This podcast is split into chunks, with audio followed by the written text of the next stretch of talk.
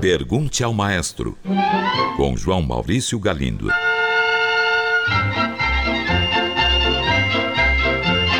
Olá, amigos. Um ouvinte quer saber quais são os critérios para a gente avaliar um maestro, como saber se ele é bom ou mal. Caro ouvinte, um maestro frente a uma orquestra está numa situação semelhante a um técnico de futebol em dia de jogo. Os 11 jogadores estão lá jogando e o técnico pode apenas assistir passivamente, sem fazer nenhuma diferença. Mas pode também interferir. Um grito, um sinal, uma palavra, um olhar podem encher o time de brilho e fazê-lo alcançar a vitória, ou até o contrário, desestimular os jogadores, levando-os à derrota. Do mesmo modo, uma orquestra pode, em muitos casos, tocar sozinha. Cabe ao maestro, com seus gestos e olhar, ajudar a manter o grupo unido e estimular os músicos a tocar com arte e maestria. Alguns maestros conseguem, outros não. Pois bem, respondendo então à sua pergunta, eu digo que acho praticamente impossível para alguém sentado na plateia avaliar corretamente um maestro. Só mesmo sendo músico e assistindo os ensaios é que se pode julgar o seu trabalho. E para complicar, como se trata de uma atividade artística com um grande componente subjetivo, a atuação de um maestro pode ser excelente para uns e muito má para outros. O mais curioso é que existem muitos maestros que se especializam em reger para a plateia, como costumamos dizer no meio musical. Praticam lindos gestos em frente a um espelho. Gestos que, em geral, não significam nada para os músicos, mas encantam o público. Parece estranho, mas até isso existe. Ouvinte quer saber se é verdade que Wolfgang Amadeus Mozart teve muitas dificuldades financeiras em sua vida e morreu cheio de dívidas. Pede que eu fale um pouco a respeito disso. Caro ouvinte, é verdade sim. É relativamente fácil encontrarmos livros com cartas de Mozart, enviadas principalmente para seu pai e amigos, em que ele se refere às suas dificuldades financeiras e conta dos pedidos de empréstimos que fazia a aristocratas conhecidos. Mas ele sempre dizia que se tratava de algo passageiro. Era sempre muito otimista. Falava que logo iria ter condições de saldar suas dívidas. Sempre na tentativa de ascender socialmente e conseguir algum dinheiro, não só Mozart, mas também outros compositores procuravam agradar aristocratas, enviando a eles músicas especialmente compostas, esperando por alguma remuneração. Essa remuneração às vezes vinha e às vezes não vinha.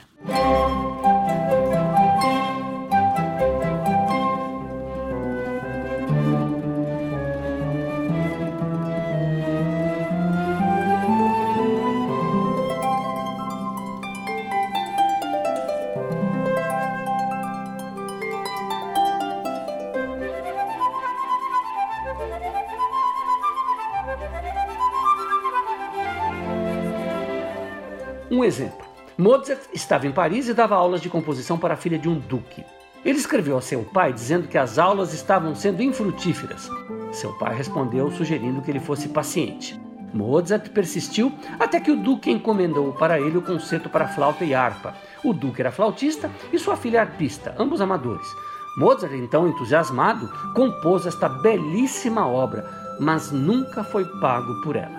Para terminar a resposta, Gostaria de dizer que Mozart, se tivesse vivido um pouco mais, acabaria saldando suas dívidas, pois estava começando a ascender profissionalmente quando faleceu.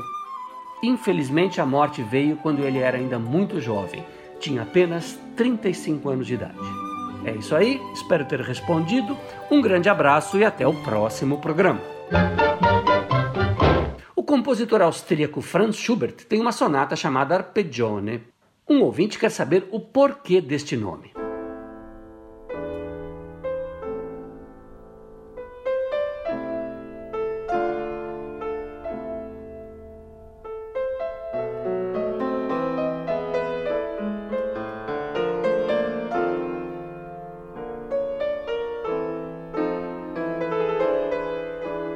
Caro ouvinte, a Sonata Arpeggione é uma composição maravilhosa, uma das obras-primas de Schubert. É uma sonata de grande extensão. Se a parte de piano for orquestrada, ela passará facilmente por um concerto. E ela tem esse nome porque foi escrita para um instrumento que se chamava justamente arpeggione. Era uma espécie de violão tocado com arco e tinha sido criado fazia pouco tempo.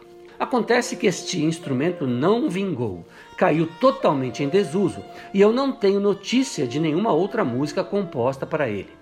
A sonata Arpeggione é tão bonita que não podia ser abandonada, de maneira que várias transcrições foram feitas. As que funcionam melhor são para viola e piano e violoncelo e piano, gravadas muitas vezes por solistas de primeiríssima linha, como Mstislav Rostropovich e Yuri Bashmet. Um ouvinte pergunta se é verdade que o nosso hino nacional já teve outra letra, diferente da atual. Caro ouvinte, a resposta é sim, e o crédito desta minha resposta irá para a cantora Luísa Savaia. Segundo ela, esta versão foi cantada pela primeira vez no dia 13 de abril de 1831, quando Dom Pedro I, após abdicar do trono brasileiro, seguiu para a Europa a bordo da fragata Volage. Savaia obteve o texto do hino na obra Cancioneiro de Músicas Populares de César das Neves, uma obra em três volumes, publicados em Portugal entre 1893 e 1898. O autor desta antiga letra é o Vídeo Saraiva de Carvalho e Silva, que foi poeta e advogado, nascido no final do século XVIII e falecido em 1852. Luísa Savaia, acompanhada pelo pianista Achille Picchi, gravaram esta versão de 1831, conhecida por Hino de 7 de Abril. Eu parabenizo ambos por este belo trabalho de pesquisa e registro. Um ouvinte pergunta se o machixe é um ritmo originado do chorinho ou se o chorinho é originado do machixe, pois os considera muito parecidos. Caro ouvinte, existe muita discussão sobre a formação desses ritmos brasileiros. Eu já li muita coisa a respeito, textos de vários autores diferentes, e vou dar aqui minha opinião, formada a partir dessas leituras. Eu creio que nem o machixe veio do chorinho, nem o chorinho veio do machixe.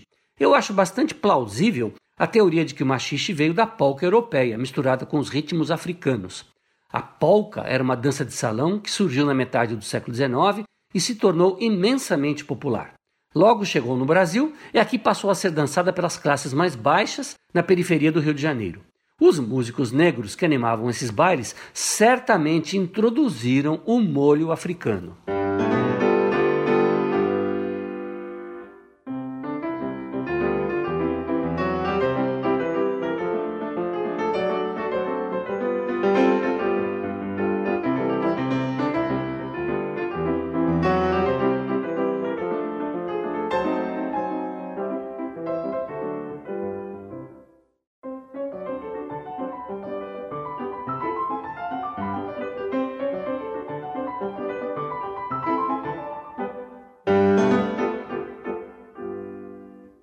Já o chorinho não tem esta marcação rítmica tão característica.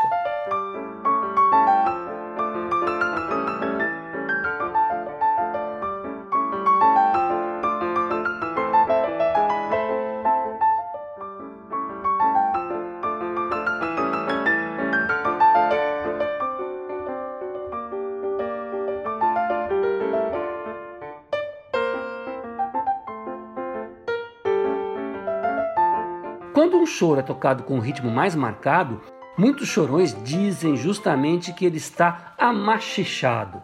O ritmo básico do chorinho tende mais para o europeu, sendo menos saltitante. Aliás, o chorinho não nasceu como dança, como foi o caso do machixe. Ele era um gênero típico das serestas e das noites de boemia cariocas. Nasceu, portanto, como música instrumental, de roda. Eu tive a oportunidade de ouvir fado ao vivo e autêntico em Lisboa, e me lembro de que quando o cantor descansava e os músicos faziam um número instrumental baseado nos violões e na guitarra portuguesa, aquilo não soava muito diferente do chorinho, não. Bastaria acrescentar um pandeiro e tocar de um jeito mais malemolente, mais chorado. É isso aí, espero ter respondido. Um grande abraço e até o próximo programa. Pergunte ao maestro.